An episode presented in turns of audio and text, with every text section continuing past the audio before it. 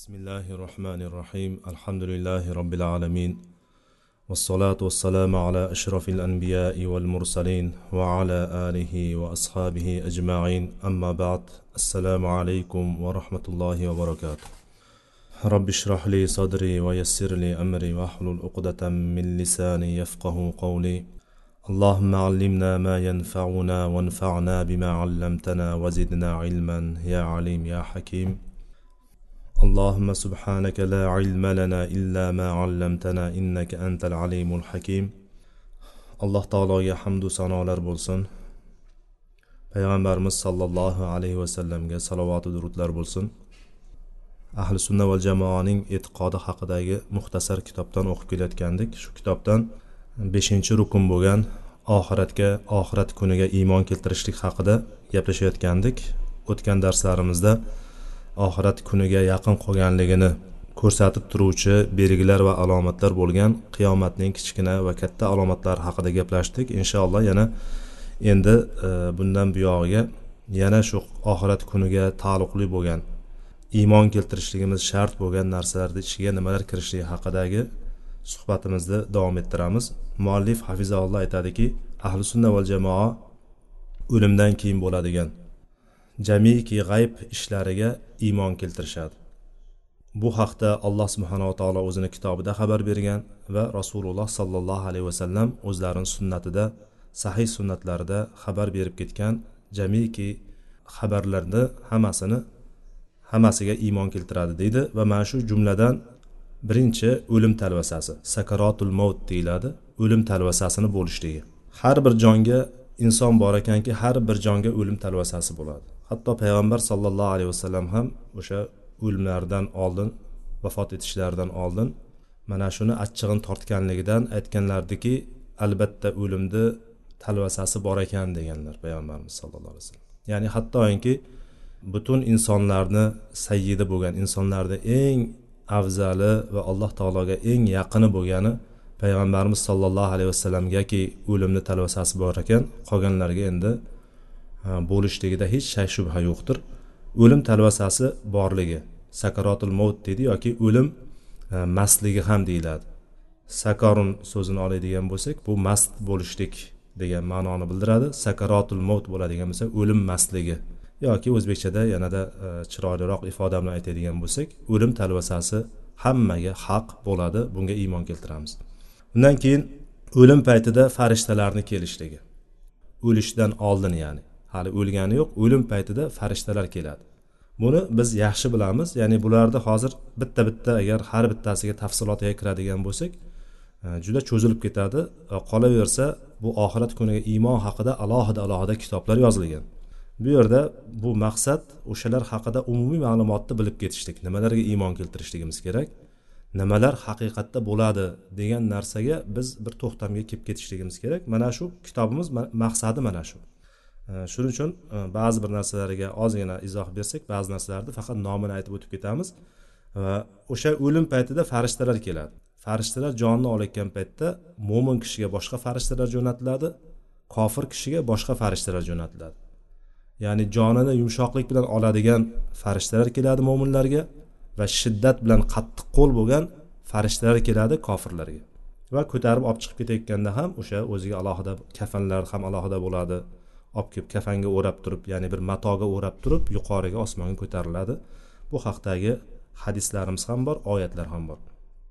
Va mo'min kishi alloh taologa yo'liqishligi bilan alloh taologa alloh taolo bilan uchrashishligi bilan xursand bo'ladi. Ya'ni o'lim soati kelgan paytda mo'min kishiga qalbiga quvonch kiradi chunki u robbisiga yo'liqayotganligini biladi. O'sha paytda inson quvonadi mo'min kishini haqiqiy mo'min bo'lib yashaganligini bilmoqchi bo'ladigan bo'lsang o'lgandan keyingi yuzidagi tabassumga qara degan gap bekorga chiqmagan. Mana shundan olingan. Shuning uchun ya ayyatuhan nafsul mutmainna oyatida ey xotirjam nafs deb turib xitob qilingan o'sha oyatda fajr surasida keladigan o'shandagi mo'min kishini holati mana shunday bo'ladi. Xotirjam bo'ladi. O'lim paytida xotirjam bo'ladi va xotirjamligiga qo'shimcha robbisiga yo'liqayotganligidan xursand ham bo'ladi. Va xuddi shuningdek yana o'lim paytida shayton keladi shaytonlar keladi. Huduru shayotin shaytonlar kelib turib uni yo'ldan ozdirishlikka harakat qiladi. Yana o'sha yerda ham hatto eng oxirgi daqiqalarda ham shayton buni yo'ldan ozdirishlikka harakat qiladi. Va yana mo'min kishi e, kofir kishini o'lim paytida keltirgan iymoni qabul bo'lmasligi ham bu ham mana shu iymonimiz iymon keltirishligimiz kerak bo'lgan narsalardan bittasi. Kofir kishi o'lim paytida ya'ni o'lim ko'zga ko'ringan paytda albatta iymon keltiradi. U kunda o'sha o'limni ko'rgan biron bir kishi qolmaydi albatta allohga iymon keltiradi. Allohga yo'liqish borligiga ertaga alloh taolo albatta hisob qilishligiga yakka yagona olloh butun borliqni yaratuvchisi ekanligiga kofir kishi eng kofirlarni ham uchiga chiqqani bo'lsa ham o'sha paytda iymon keltiradi lekin uni iymoni foyda bermaydi. Mana fir'avnni bilamiz. Fir'avn men sizlarni eng oliy robbilaringman deb turib davo qilgan xudolikni davo qilgan bir shaxs bo'lgan. Musoni muso bilan muso davrida yashagan muso alayhissalomga qarshi bo'lgan mana shu fir'avn misr podshohi o'zini xudo deb e'lon qilgan. Xudo deb e'lon qilgan lekin oxirida o'sha dengizni o'rtasida g'arq bo'layotgan paytida o'lim ko'zga ko'ringan paytda men iymon keltirdim dedi lekin iymoni foyda bermadi. Iymoni foyda berganda edi o'sha paytda bu dunyodan kofir holatda ketgan inson qolmagan bo'lardi. Alloh taoloni qadari taqdiri alloh taolo shuni xohladiki o'lim ko'ringan paytda iymon keltiradi lekin iymoni qabul qilinmaydi.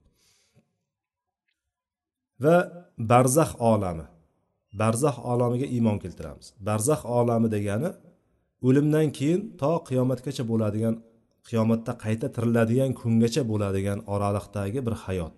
Barzax hayoti deyiladi barzax hayoti boshqacha qilib aytadigan bo'lsak qabr hayoti. Qabrda bo'ladigan hayot. Kimlargadir bu qabrdagi hayot ne'mat bo'ladi. Alloh taoloni ne'matlari bo'lib turadi ya'ni mo'minlarga bu kimlargadir azob va fitnalar bo'ladi bu narsa kofirlarga munofiqlarga mushriklarga bo'ladigan narsalar bo'ladi. Va o'sha barzax hayotini ichiga yana kirib ketadiki insonni fitnalanishi. Inson shunaqa bir fitnaladiki o'sha fitnalangan paytda uni ham ruhan ham badanan ikkalasi ham his qiladi bu narsani. Masalan o'lgan inson badanini nima bo'layotganligini his qilmaydi deyishimiz mumkindir. Ba'zilar shunda biroz aql ishlatilganda insonni ruhi olinadi ko'p paytda. Faqat ko'rsa chiriydigan bo'lsa ham o'sha yerdagi azobni ko'radigan bo'lsa ham faqat badan ko'radi deydi. Ba'zilar badan o'lik bo'lgandan keyin qanday his qiladi deydida ruh his qiladi deydi. Xullas ahli sunnani tutgan o'rni mana shu ikkalasini o'rtasida barzax hayotidagi ne'matlarni ham azoblarni ham fitnalarni ham hammasini alloh taolo xohlaganidek badani ham ham ruhi ham his qiladi deb bilamiz. O'sha ikkalasi ham his bo'ladi o'sha narsani sezadi va qabrda ikkita farishtani kelishligi. Qabrda ikkita farishta keladi munkar va nakir bilganimiz kelib turib uni savol javob qiladi. Savol javob qilgan paytda undan uchta narsa haqida so'raydi. Uchta narsa haqida so'raydi. Uchta savol. Robbing kim deb so'raydi? Va dining nima deb so'raydi? Va payg'ambaring kim deb turib so'raydi. Mana shu uchta savol. Mana shu uchta asl dinimizda asosini so'raydi. Ana o'shanda banda agar mana shu savollarga monan hayotida yashagan bo'lsa hayotida musulmon bo'lib turib yashab allohga biron bir narsani sherik qilmagan holatda dinni tamoman hayotiga tadbiq qilgan holatda yashagan bo'lsagina bu savollardan salomat o'tadi. Bo'lmasam bu savollardan salomat o'tadigan biron kishi qolmaydi. So'ragan paytda tili kalimaga kelmaydi. Hatto qabrda payg'ambarimiz sollallohu alayhi vasallamni ko'rsatilishliklari haqida ham hadislar bor. Payg'ambarimiz sollallohu alayhi vasallamni ko'rsatilishligi deganda qaysi suratda ko'rsatishligini olloh o'zi biladi. Aytadiki bu kishi haqida nima deysan? deb so'raydi. Bu kishi haqida nima deysan? deb turib so'raganda payg'ambarimiz sallallohu alayhi vasallam ko'rsatiladi. O'shanda mo'min kishi bu payg'ambarimiz deb turib ochiq ayta oladi. Qachonki agar payg'ambarimiz sollallohu alayhi vasallamga iymon keltirgan u kishini olib kelgan shariatida hayotida yashagan bo'lsa munofiq bo'ladigan bo'lsa o'sha paytda tili aylanmay qoladi. Aytadigan gapi odamlar nima desa shuni aytardim deydi. Mana shu bu imtihondan o'sha yerdagi fitnadan qabrdagi fitnadan savol javobdan o'tolmaganligini dalili bo'ladi o'sha. Keyin shahidlar. Shahidlar tirik hisoblanadi. Allohning nazdida shahidlar tirik hisoblanadi. Shuning uchun oyatda ham shahidlarni o'liklar demanglar deydi o'liklar demanglar ular balki tirikdirlar sizlar buni sezmaysizlar bilmaysizlar deydi alloh taolo. Va boshqa oyatda bo'ladigan bo'lsa shahidlar shunday kishilarki ular tirik hisoblanadi va robbilarini huzurida ular rizqlanib turadi deb keladi. Ya'ni hatto ular o'lgandan keyin ham yashab xuddi inson qanday rizqlanib turadigan bo'lsa havo suv boshqa narsalar bilan rizqlanib turganidek ularni ham rizqlanib turishligi haqidagi narsaga xabarlarga iymon keltiramiz. Va ahli saodat saodatli kishilar ya'ni mo'minlarning ruhlari ne'matda bo'ladi va baxti qaro ahli ya'ni shaqovat ahlining ruhlari bo'ladigan bo'lsa azobda bo'lib turadi. Mana shu barzax hayotidagi holatda. Ya'ni qiyomatda qiyomat kuni qayta tiriladigan kungacha mana shu holatda bo'lishligiga biz iymon keltiramiz. Yana shuningdek ahli sunna va jamoa iymon keltiradigan narsalardan katta qiyomat kuniga katta qiyomat kuni deganimiz alloh taolo butun o'liklarni qayta tiriltiradigan va qabrlardan insonlar qayta tirilib hammasi hisob kitob qilinadigan kunda katta qiyomat kuni deyiladi. Mana shu kunga iymon keltiradi. Bu kunda alloh taolo hamma insonni qayta tiriltiradi. Kim qayerda o'lgan bo'lsa hatto yonib yo'q bo'lib kul bo'lib ketgan bo'lsa ham alloh taolo ularni qayta tiriltiradi va qabrlardan xuddi o'simliklar o'sib chiqqanday unib chiqadi.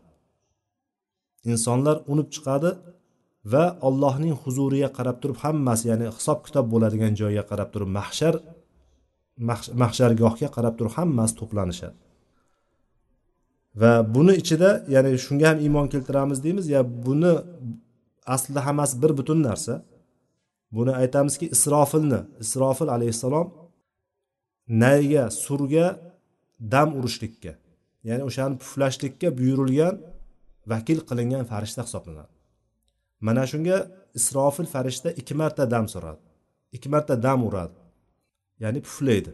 Ikki marta chaladi o'shani o'shandan bittasida butun insoniyatlarni hammasi yo'q bo'lib turib olam hozirgi nizomi hammasi intizomi buzilib hamma narsa tirik jon borki hammasi vafot etib ketadigan bo'lsa ikkinchisi bo'ladigan bo'lsa qayta tirilish.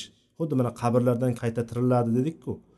Mana shu paytda ikkinchi marta sur chalingan paytda o'sha surga dam urilgan paytda qayta tiriladi va hammasiga ruhlari qaytib keladi. Insonlarni har bir ruh bir biriga qorishmagan holatda o'zini badanini topib ruh kiradi va o'sha joyda turib qoladi insonlar. Mana shu ikkita. Ba'zilar uch marta dam uriladi deb turib ham aytishgan ekan. Uch marta dam urilishlikda birinchisida qo'rqituvchi hammani qo'rquvga soluvchi Э, nafh bo'ladigan bo'lsa ikkinchisi bo'ladigan bo'lsa butun ikkinchisi chaqmoq urishidek bo'ladigan hamma narsani yo'q qiladigan olamni ko'rinib turgan olamni intizomini buzib yuboradigan ikkinchi nafh bo'ladigan bo'lsa uchinchisi qayta tiriltirishlik uchun chalinadigan nafh bo'ladi ekan. Nafh deganimiz puflashlik dam urishlik degani. Arabchasi bilan aytib ketdim. Ana o'shanda insonlarni hammasi qayta tiriladi va alloh subhanava taoloni yoniga hammasi olloh istagan joyga keladi. U kunda hamma narsa o'zgartiriladi. Ya'ni yer hozirgi kundan kunimizdagidaqa yer bo'lmaydi. Yer o'zgartiriladi. Yer tep tekis holatga keltiriladi. Hatto quyoshlar ham o'zgartiriladi. Quyosh ham yerga juda yaqin masofaga olib kelib qo'yiladi. Mana shu kunda hamma yig'iladi. Yig'ilgandan keyin insonlar ollohni huzuriga yalang'och yalang oyoq va hamma a'zolari butun holatda keladi. Agar shu dunyoda agar bironta a'zosi kesilgan bo'lsa aytaylik xatna qilingan deyilgan bo'lsak xatna qilingan joylari ham yana eski holatiga qaytgan bo'ladi xatna qilinmagan holatda deb keladi. Ya'ni inson alloh taolo yaratilgan paytda qanday bus butun bo'ladigan bo'lsa xuddi o'sha bus butun holatda faqat ustida biron bir kiyimi libosi bo'lmagan holatda keladi. Ana o'sha kunda quyosh shunaqa yaqin keltirib qo'yiladiki bir mil masofada bo'ladi insonlarga. Hozir necha yuz kilometr uzoqda deymizu lekin o'sha bir qarich yaqinlashadigan bo'lsa butun yer yuzi yonib ketar ekan deydigan bo'lsak shunaqa ma'lumotlarni olimlar gapirayotgan bo'lsa lekin u kunda quyosh shunaqa yaqin olib kelib qo'yiladiki hatto bir mil yaqinga olib kelib qo'yiladi yerda insonlar turgan joyga. Ana o'shanda insonlar azoblanadi qattiq azobga uchraydi. Har kim amaliga yarasha shu dunyoda qilgan solih amaliga yarasha o'sha yerda yo rohatda bo'ladi yo qilgan gunohiga yarasha o'sha yerda azoblanadi. Ya'ni azob hatto inson o'lgan soatdan boshlanyapti. Azob ham rohat ham o'lgan soatdan boshlab bo'lyapti. Mo'min kishilar o'lgan soatdan o'layotgan joyidan boshlab turib rohatga kiryapti endi buyog'ida umuman bularga qiyinchilik bo'lmaydi inshaalloh. Oxirigacha ular rohatda ketadi. Kofirlardagi o'lim soati boshlangandan ularni qiyomati boshlanadi azobi boshlanadi. Qabrda ham shu o'zini azobini ko'rib yotadi. Qayta tirilgan kunda ham xuddi shunday. Insonlar o'zlarini qilgan amallariga yarasha terga botadi. Terga botadi. Ya'ni bunday buni tasavvur qilishlik qiyin. Aslida bir xil tekislikda turadigan bo'lsak mayli bir dengizga qarab turib hammamiz bir chekkadan yurib kirib ketadigan bo'lsak dengizni chuqurligiga qarab turib hammamiz bir xil ko'milamiz suvga. Lekin u kunda alloh taolo shunday qilib qo'yadiki inson terlaydi. Inson teriga terlaydi. Har kimni o'ziga xos bir maydoni bo'ladi o'zini.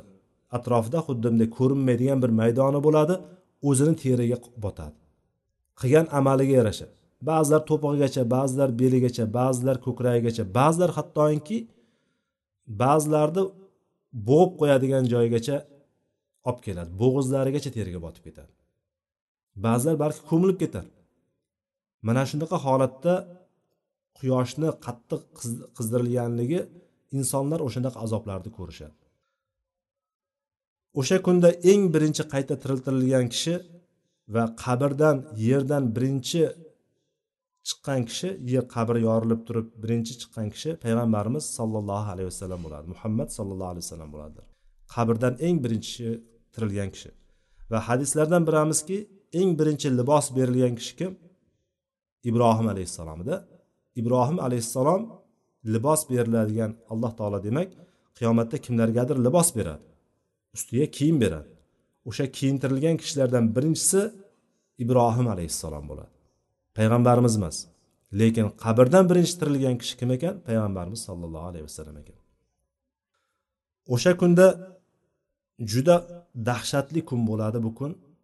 Insonlar xuddi tarqalib ketgan yoyilib ketgan chigirtkalar misoli bo'ladi.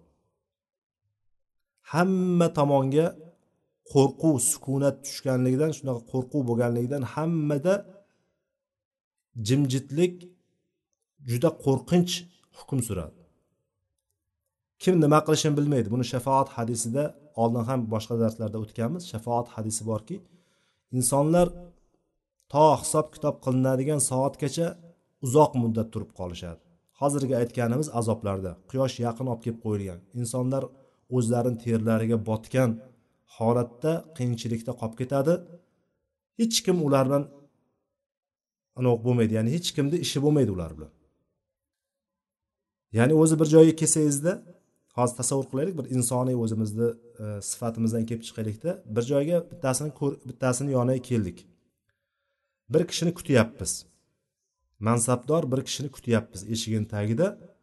Sizga keldingmi kelmadingmi degan biron kishi gapirmasa o'sha yerda turibsiz. Eshikni ochaman deydigan bo'lsangiz eshikda eshik yopiq. Eshigini taqillatolmaysiz ham ocholmaysiz ham. Ya'ni siz shunaqa joyda turibsizki eshikkacha ham yetib borolmaysiz. Lekin eshikdan bittasi chiqib turib sizga kim bor o'sha yerda turgan deb turib hech kim sizdan so'ramayapti. Ro'yxatda kim bor deb turib ham aytmayapti. Keldingmi ham demayapti. Mana bu holatda bir necha soat turishni tasavvur qiling. Va bo'p ham agar hozirgi kundagi issiqlar mana hozirgi kunda yoz kunlari turibmiz mana bu issiqlarda hozir ham chiqib ko'raylik issiqqa. Tepamizda hech narsa bo'lmagan bir ochiqlikka chiqib tekislikka chiqib turib quyosh tagida turaylik yarim soat turib ko'raylik tura olamizmikan qiyomat kunida mana shunday holatda insonlar qoladi. Alloh xohlagancha muddatda qoladi. Keyin insonlar nima qilishini bilmasdan turib tezroq hal qilinsada tezroq kerak bo'lsa do'zaxga ham ketamiz deb yuboradi insonlar hatto.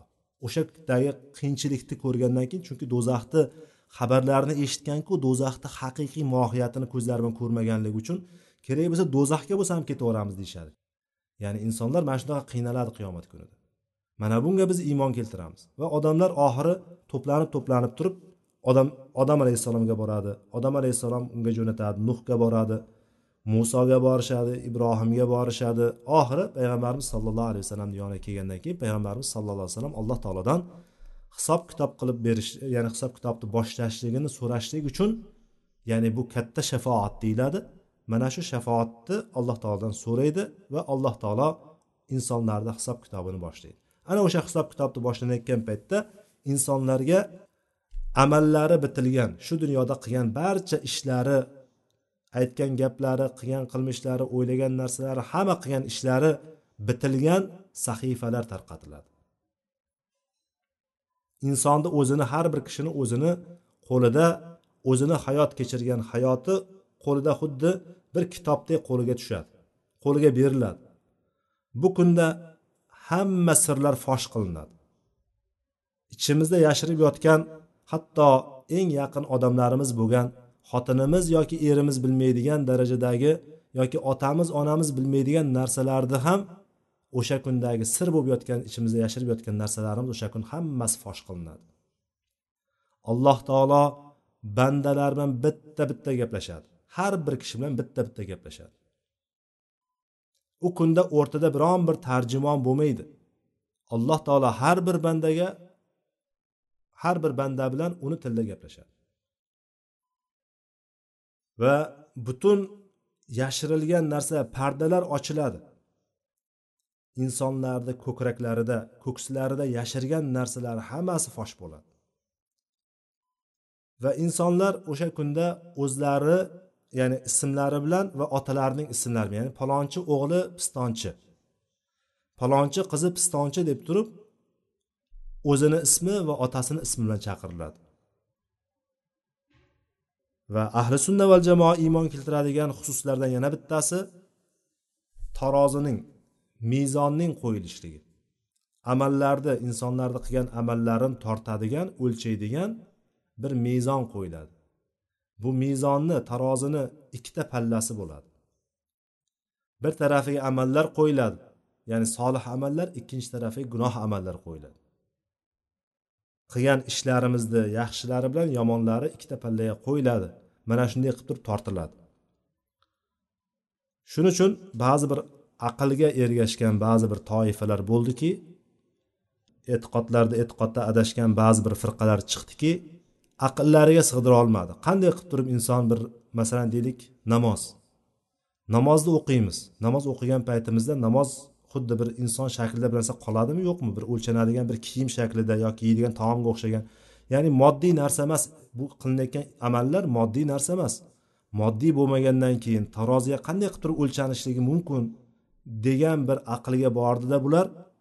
Kelgan xabarlarni inkor qilishdida hadisdagi kelgan mana shu tarozi haqidagi mezon haqidagi narsalarni aqliga to'g'ri kelmaganligi uchun buni inkor qilishdi. Ahli sunna val jamoa lekin bu kelgan narsa alloh va rasulidan kelganligi uchun bu narsani shunday borligicha qabul qildi. Alloh taolo har narsaga har ishga qodir bo'lgan zot bo'lgandan keyin har bir amalni insonni xuddi moddiy bir narsaga aylantirib gavdalantirib qo'yiladi. Ya'ni tortiladigan bir unga bir vazn berib qo'yadi alloh taolo. Va o'sha vazn ertaga qiyomat kunida ikkita pallaga tortiladi. Kimni yaxshi amallari g'olib keladigan bosib ketadigan bo'lsa o'sha taraf og'ir keladigan bo'lsa jannatga. Kimni pallani yengil tarafda to'g'ri kelib qoladigan bo'lsa u bo'lsa nauzubillah alloh saqlasin do'zaxga ketadi. Va shuningdek yana insonlarga mana shu o'zlarini kitoblari nomai amol deymiz biz. Amallari yozilgan butun qilmishlari yozilgan kitoblari tarqatiladi. Mana bu tarqatilgan paytda kimdir uni o'ng tarafidan oladi. O'ng tarafidan beriladi ya'ni unga o'ng tarafidan olgan kishilar naqadar baxtli insonlar hisoblanadi? O'ng tarafdan olgan kishilardek baxtli insonlar bo'lmaydi. Va chap tarafidan va orqa tarafdan beriladiganlar bo'ladi. Mana bulardek bir badbaxt baxti qaro insonlar bo'lmaydi. Hatto o'ng tarafdan berilgan kishilar oyatda keladi. Oyatda aytadiki ومن أوتي كتابه بيمينه فيقول ها اقرأوا كتابيه ya'ni o'ng tarafdan olgan kishilar kitobini qo'liga olgan paytda mana qaranglar meni kitobim o'ng tarafimdan berildi keyinlar o'qiymiz deyaveradi qani men o'qiyman mana deb turib o'ng tarafdan olgan kishi mana shunday xushxabar oladi chap tarafdan berilgan kishi bo'ladigan bo'lsa ومن أوتي كتابه بشماله فيقول يا ليتني لم أوت كتابي ولم أدر ما حسابي deydi e koshkiydi menga shu kitobim umuman berilmasaydi mana shu hisob kitob nimaligini bilmasaydim deyaveradi koshkiydi deyaveradi ya'ni hali ochib ko'rgani yo'q u lekin chap tarafdan berilayotgan kitobni qanday ham yomon ekanligini o'sha paytda o'zida biladi inson bilib turadi O'ng tarafdan kelganini qanday insonlarga ovozini boricha qaranglar meni kitobim o'ng tarafdan berildi deb yuboradigan bo'lsa chap tarafida e koshkiydi shuni qo'limga umuman olmasam edim umuman hisob kitob bo'lmasa edi. Qani edi o'sha kunda biron bir hukm qiluvchi bo'lmasada men bu kunlarni ko'rmasaydim menga na molim na davlatim hech narsam foyda bermadi deyaveradi mana shunga bu qur'ondagi kelgan xabarlar hadisda kelgan xabarlarni ahli sunna va jamoa hammasiga iymon keltiradi. Va xuddi shunday yana iymon keltiradigan narsalardan biri jahannam ustiga tortilgan jahannam ustiga qo'yilgan sirot ko'prigi. Sirot ko'prigi ahaddu mina sayf va adaqqu mina shar. Ya'ni biz mashhur gapimiz qilichdan o'tkir va qildan ingichka deb aytiladi. Mana shunday qildan ingichka bo'lgan qilichdan ko'ra o'tkirroq bo'lgan bir sirot qo'yiladi. Bir ko'prik qo'yiladi. Bu ko'prikdan hamma inson o'tadi.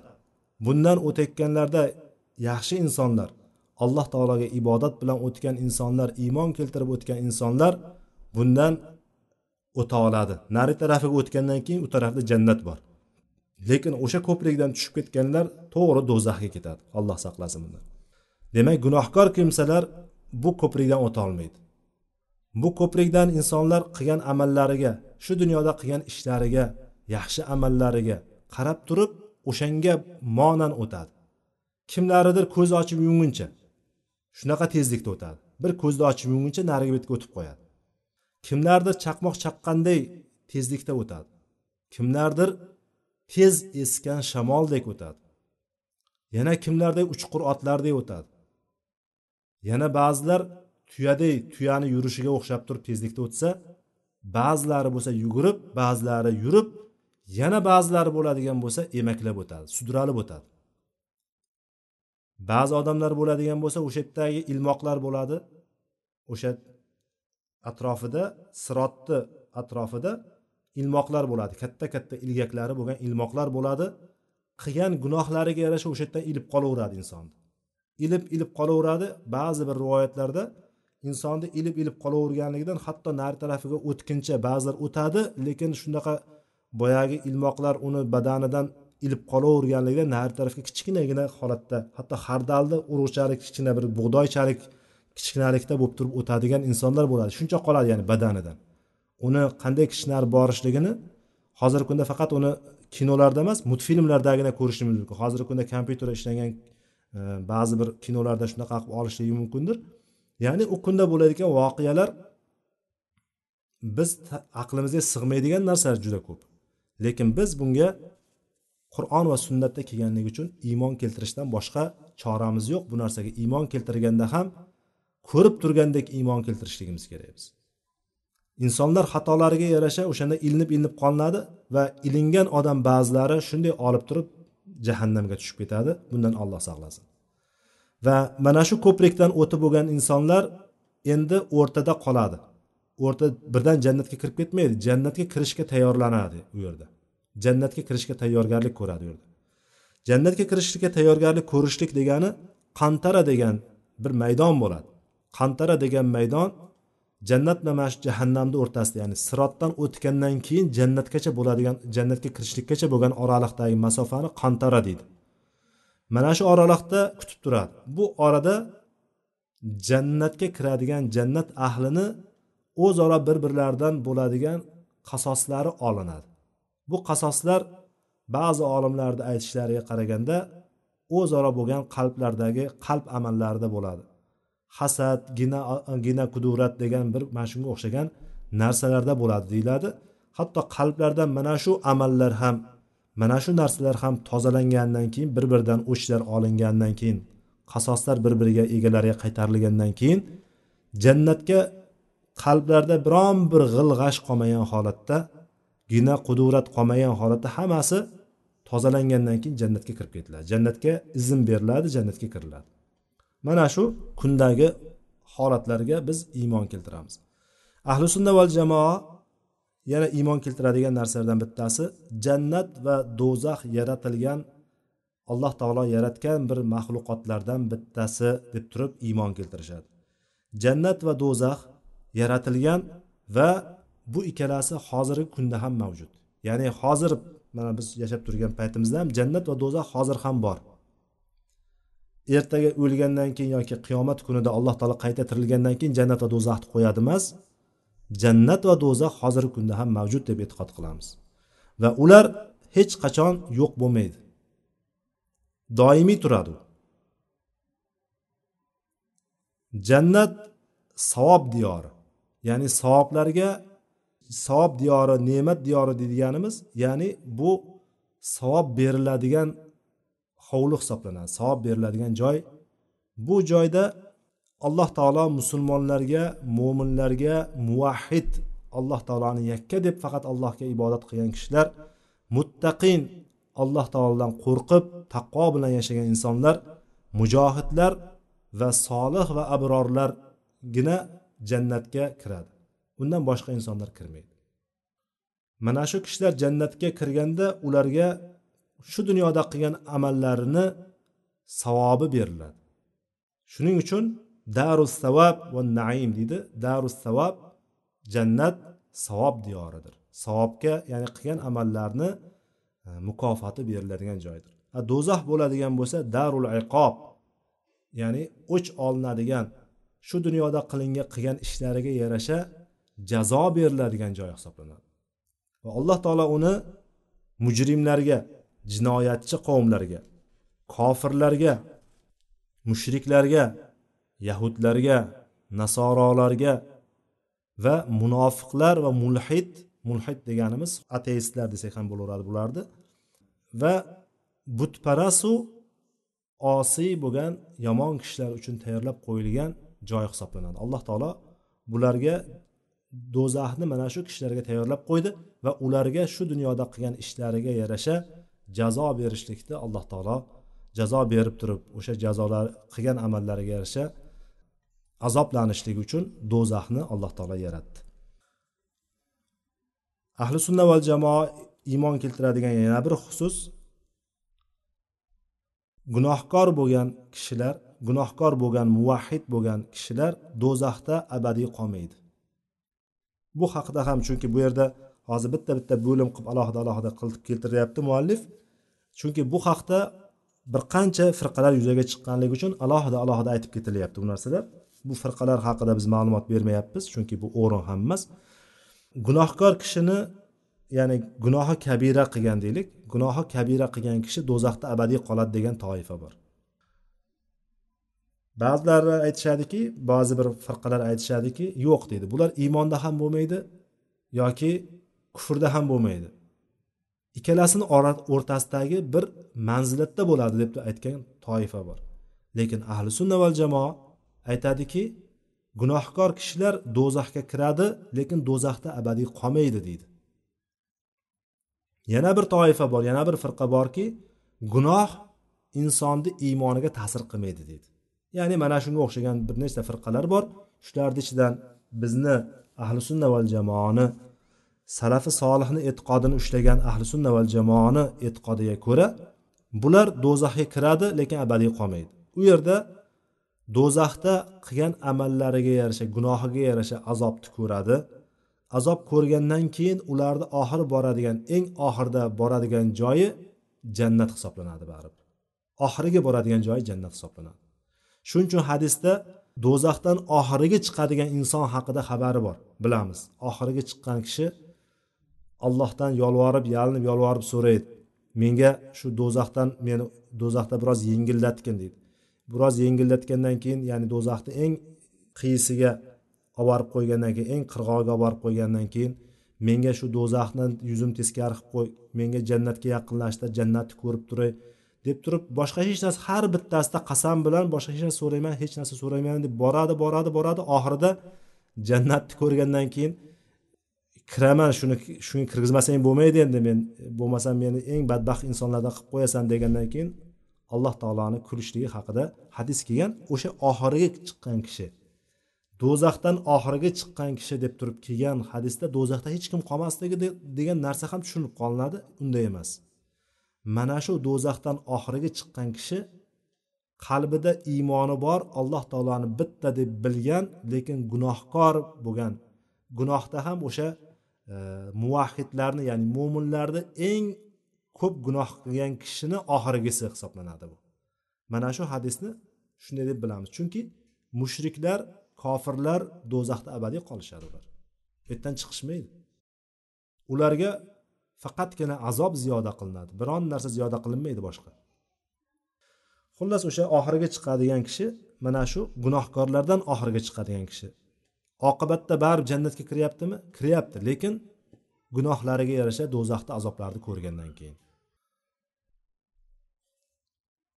Agar shirk qilgan holatda mushrik holatda o'ladigan bo'lsa ular hech qachon do'zaxdan chiqishmaydi. Ular o'sha e, do'zaxda abadiy qolishadi. Alloh taolo bundan saqlasin hammamizni. Qiyomat kunida hisob qilinadigan ummatlarni ichida eng birinchi hisob qilinadigan kishilar payg'ambarimiz sollallohu alayhi vasallamning ummati hisoblanadi. Qiyomat kunida eng birinchi hisob qilinadigan kishi kishilar kimlar bo'lar ekan? Biz ummat musulmonlar bo'ladi ekan. Va ulardan jannatga ham birinchi kiradigan kishilar butun xalqlarni ichida jannatga birinchi bo'lib kiradigan kishilar mana shu payg'ambarimiz sollallohu alayhi vasallamni ummati bo'ladi ekan. Jannatga ham birinchi kiradigan birinchi hisob kitob qilinadiganlar ham shu. Va jannat ahlini uchdan ikki qismini tashkil qiladi. Musulmonlar payg'ambarimiz sollallohu alayhi vasallamni ummati jannat ahlini uchdan ikki qismini tashkil qiladi.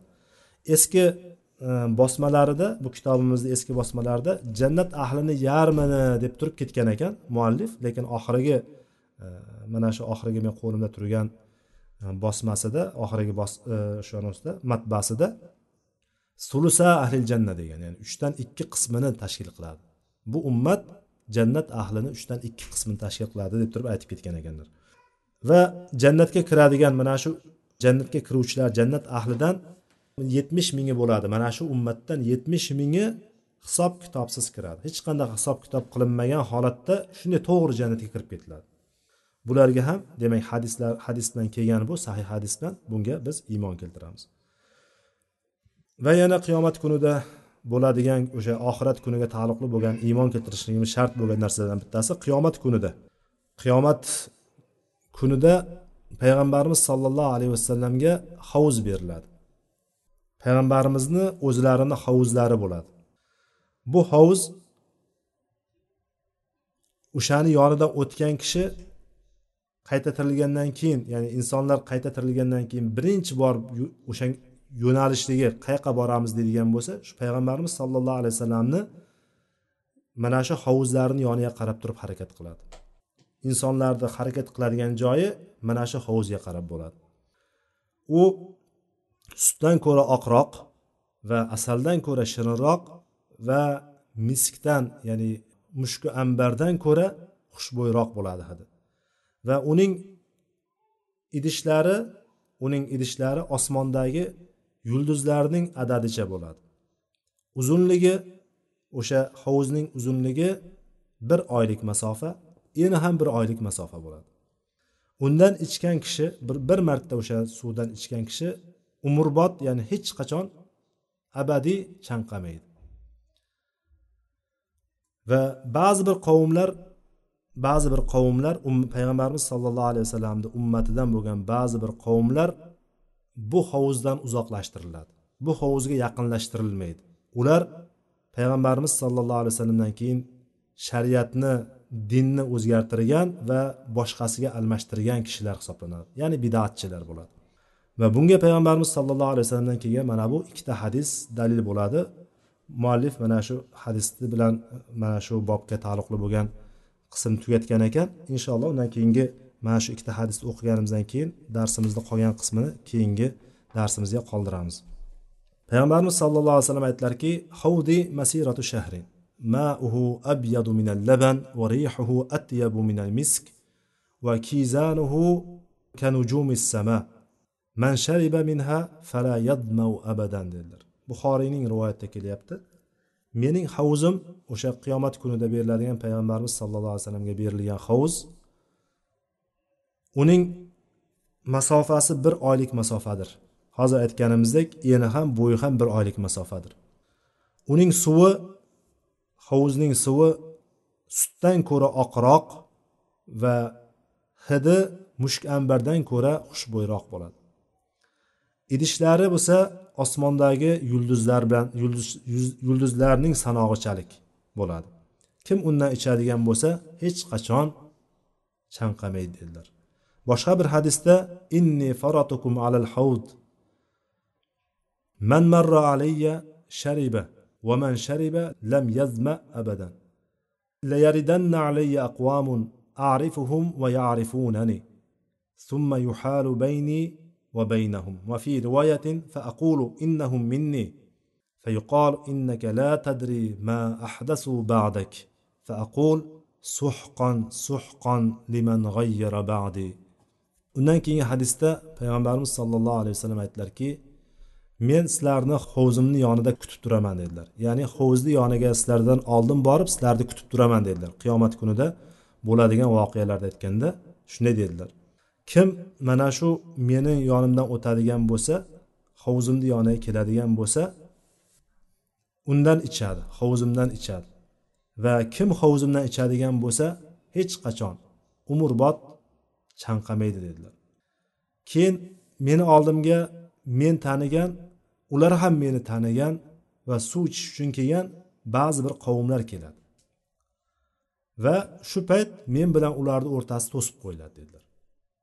Ya'ni men ularni tanigan ular ham meni tanigan degandan biz bilamiz musulmonlardek tahorat olgan kishilar undan oldingi ummatlarda qanchalik bo'lganligi biz bilmaymiz lekin payg'ambarimiz sollallohu alayhi vasallamdan savol berib so'ralganda bizni qanday taniysizlar taniysiz? deb turib so'raganlarida qashqa otlarni qanday taniydigan bo'lsam xuddi shunday taniyman deganlar. Qashqa otlar qop qora bo'lsa peshonasi va oyoqlari oq bo'lgan otlarni qashqa otlar o'sha oq oyoqlarida oqi bor va peshonasida oqi bordi. G'urron muhajjalin. O'shani aytgan paytda peshonasidagi oqi tahorat olgandagi yuzdagi oqlik va qo'l va oyoqlardagi yuvilgan joylardan nurli ajralib turilar ekan mana shundan taniyman deganlar payg'ambarimiz sallallohu alayhi vasallam. Qiyomat kunida bizni tahoratda a'zolarimizdagi chiqadigan nurlardan tanib olamansizlar deganlar. Mana shunda men ham ularni taniydigan ular ham meni taniydigan degandan demak ular dunyoda payg'ambarimiz sollallohu alayhi vasallamni ummati bo'lib musulmon bo'lib yashagan kishilar bo'ladi. Tahorat olib turib namoz o'qigan kishilar bo'ladi. Lekin ularni o'rtasi to'silib qo'yiladi dedi. Men bilan ularni o'rtasi to'siladi dedi. Boshqa bir rivoyatda bo'ladigan bo'lsa faaqulu innahum minni. Men aytamanki ular mendanku nimaga bularni bunday to'sib qo'ydilaring? deganda menga aytiladiki innaka la tadri ma ahdasu ba'dak deydi sen o'zingdan keyin qandaqa o'zgartirish qilganlarini qandaqa yangi ishlar paydo qilganligini sen qayerdan ham bilasan deydi ya'ni ular sendan keyin shunaqa ishlarni qildiki ya'ni bidatlarni qilib sendan keyin. Seni sunnatingni emas bidatlarni ko'paytirib yubordi bu odamlar. Shuning uchun bu odamlar sen go'yoki sendan deb o'ylaysan lekin ular sendan emas ular bidatchilardir deb turib aytiladi. Shunda men aytamanki uzoq bo'lsin uzoq bo'lsin deyman liman g'oyyara ba'di mendan keyin o'zgartirgan kishilar mendan uzoq bo'lsin mendan uzoq bo'lsin deyman deydi. O'shanda payg'ambarimiz sallallohu alayhi vasallam duoibatlari bor. Ya'ni yo'qolsin ular degan. Ya'ni shuning uchun demak bidatdan juda qattiq qo'rqishligimiz kerak bo'ladi. Bidatlarni har qanday turidan kichkina shu bidat bo'lib turgan bidatga o'xshab turgan amallardan ham uzoq bo'lishligimiz kerakki chunki amal bilan borsak ertaga tahorat a'zolarimizdan nurlar ajralib hatto payg'ambarimiz bizni taniydigan o'rinda ham biz hovuzga yaqinlashtirmasdan payg'ambarimiz yoniga yaqinlashtirilmaydigan maqomga tushib qolishligimiz mumkin ekan alloh bundan saqlasin vallohu alam سبحانك اللهم وبحمدك أشهد أن لا إله إلا أنت أستغفرك وأتوب إليك وآخر دعوانا أن الحمد لله رب العالمين alloh taolo o'qigan eshitgan darslarimizga amal qiluvchilardan qilsin alloh taolo manfaatli ilm bersin manfaati bo'lmagan insonni turli xil adashish yo'llariga olib kirib qo'yadigan ilmlardan o'zi saqlasin o'zi panoh bersin Darslarimizni barakotli darslardan qilsin. Assalomu alaykum va rahmatullohi va barakatuh.